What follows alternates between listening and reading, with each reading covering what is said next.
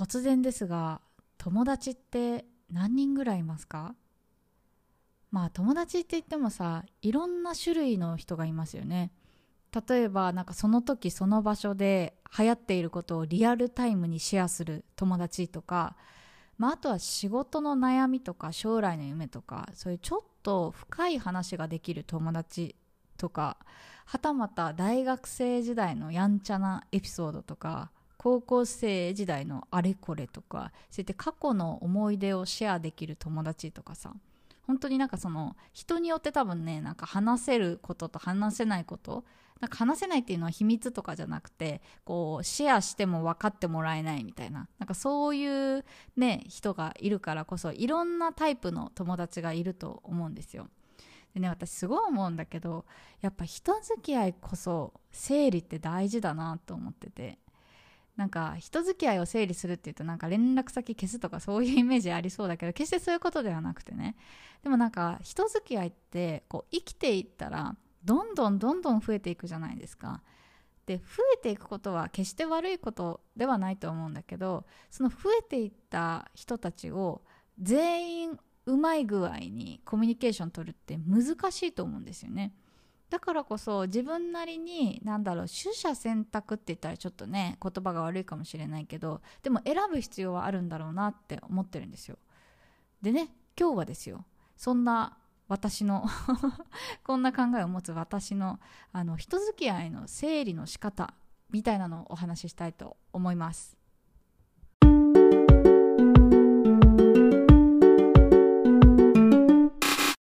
この番組は東南アジアでミニマルライフを送っているアラサー女子マヤが、海外生活のリアルや持たない暮らしの様子についてゆるゆるトークしていきます。いや、人付き合いを整理するってめちゃくちゃパワーワードよね。なんかあんまり聞き心地よくないんだろうなって思うんですけど、でも大事よね。というか、なんか意識せずに自然とやってる人の方が多いんじゃないかななんて思いますね。例えばなんか中学の友達、高校の友達、大学の友達、いや今何人と連絡取ってるよって感じじゃないですか。ちなみにね、私の場合は中学の時の友達は1人、高校0、大学4人ですね。だから5人としかね連絡取ってないかな。いや100人以上と知り合ったはずなのに、今連絡取ってるの5人ってめちゃくちゃ整理したんだなって思うんですけど、これってあんま意識せずにやってることなんですよね。こうやって社会的属性っていうのかな、大学、高校、中学とかっていうのから外れたことによって自然とね、やっぱ距離が生まれるじゃないですか。で、それでこの人とは連絡取ろう、この人とはまあいいかなみたいな感じで自然と取捨選択ってできてたと思うんですけど、でも今現状のそのなんていうの、人付き合い、職場とか地域のコミュニティとかさ、そういうのってなかなか整理しづらくないですか？まあ今コロナのご時世だから飲み会誘われるとかあんまりないと思うんだけれども、でもやっぱ上司からの誘いは断れないとか、断りづらいとか、あとはね、なんかお隣さんから誘われたなんか会には参加しなければいけないとか、なんかそうやってさ、ついついこう今継続されている人付き合いってちょっと整理しにくいと思うんですよね。で、これね、私めちゃくちゃ共感していて、なんか例えばこの人の誘いだったら行くけど、この人の誘いはちょっとみたいなのあるじゃないですか。で、あからさますぎるものだったら私は結構その気持ちを大事にするんですけど、そのグレーな感じの時に、いやこの人の誘い断っちゃおうかなみたいな感じで、なんかその人にラベルを貼るみたいなのはなんかちょっとね苦手なんですよ。やっぱりなんかその人もなんか大切にしたいしみたいな、なんか若干ね今日の趣旨から外れてるんですけど、やっぱりなんかその人のなんか良し悪しを自分のなんかなんだろうな、価値観で判断したくないみたいなところがあって、あんまりなんかその人で誘いを断る断らないみたいなのはできないタイプなんですよ。だからこそね、私はルールを決めて、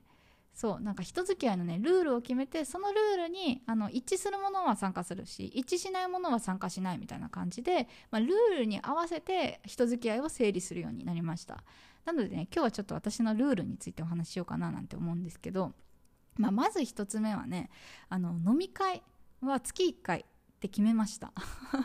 これはね、まあなんだろう、イレギュラーな場合、例えば誕生日会とか、めちゃくちゃ仲いい友達の誕生日会が続いちゃったとかだったら参加しますけど、普通に飲み行かないみたいな飲み会だったらもう月1回しか行かないんですね。だから1回使っちゃったらごめん、もう今月行かないんだみたいな感じで断るようにしています。っていうのがね、私結構朝の時間を大事にしていて、今朝5時に起きて結構いろいろね自分のことやったりしてるんですよ。で、夜の飲み会って本当にさ、終わりが見えないというか、まあなんかその大人数の飲み会とかで2時間飲み放題みたいなんだったら分かりやすいけど、でもやっぱりさ、ついついじゃあ2次会行くとかで2次会断りづらいとかいろいろあるじゃないですか。だからこそね、なんかその夜の時間をこうなあなあにしちゃうと、次の日の朝が生産性高くない時間を過ごしてしまうので、私はもう月に1回夜の飲み会っていう感じで決めています。だからね、なんかそういう感じで決めると、やっぱりなんだろうな、自分の時間確保しやすいし、まあ月1回だったらね、ちょっとハメ外してもいいかなみたいな感じでとことん遊べるんですよ。だからそういう感じで割と人付き合いは整理しています。で、この飲み会なんだけどね、私あんまり大人数は行かないようにしています。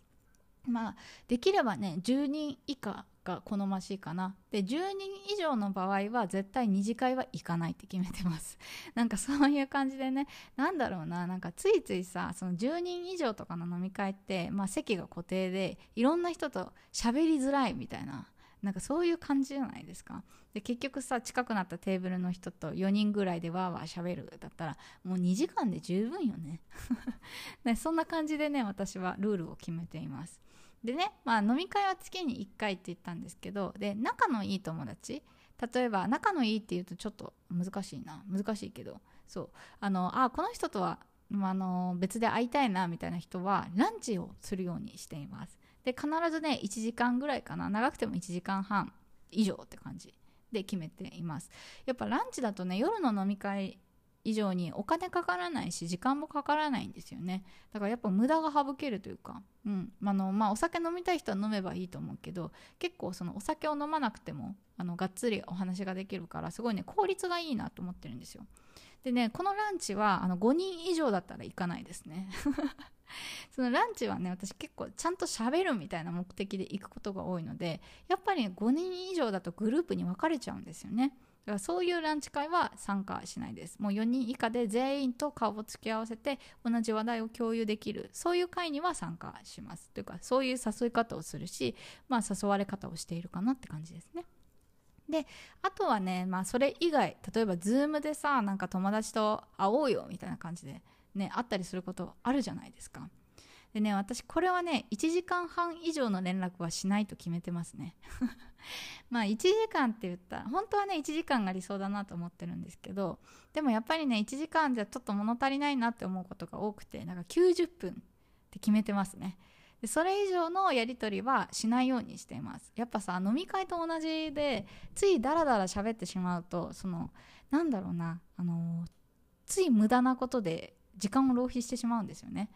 だからやっぱりこう話したいトピックっていうのは事前に決めておいて、その時話す。そしたら1時間で済むし、まあちょっとね、話題がそれって盛り上がったりしたら、でも90分で物は済むと思うんですよ。だからできるだけね、1時間半以上の、そう、ズーム飲み会とかは参加しないですね。で、もしそうやってなんだろう、時間が延長しそうになったら、私は先に離脱するっていう方法をとっています。まあだから先に言っといてますけどね、なんかその何時まで、お尻何時までだからねとかっていう話をしています。で、なんかそうやってなんか時間とか回数とか人数とかを区切ると、結構ね、人付き合い整理されるんですよね。例えばさ、ランチとかもなんだろう、私はフリーランスだから平日行けますけど、友達ね、働いてたりしたら土日しか行けないじゃないですか。って言ったらね、マックス8回で、まあ8回行くわけないですよね。って考えると、なんだかんだ週に1回もしくは隔週みたいな感じでセーブされるし、で、まあ飲み会とかね、ズーム飲み会とかも回数とか時間を決めていれば、なんだろうな、自分の生活リズムとかスタンスが崩れることないんですよ。だからついね、この人の誘いだったら行こうかなとか、この人の誘いだから断っちゃえみたいな感じだと、ちょっとね、自分にとって罪悪感があるよみたいな、私結構そういうタイプなんですけど、そういう方はこうやって自分のね、なんか人付き合いのルールみたいな整理方法を決めるといいかなと思ってます。でこのルールを決めるとね、必然的にでもちょっと矛盾するんですけど、付き合う人がね制限されるから、いつの間にかね、あ、私この人とは仲良くなりたいんだなみたいなのが分かってくると思います。まあこのルールはね人によってそれぞれだと思うんで、自分のね最適ななんかルールみたいなのを作ったらいいかななんて思います。はい。ということで今日はね人付き合いのお話でした。最後まで聞いていただきありがとうございます。ではまた、バイバイ。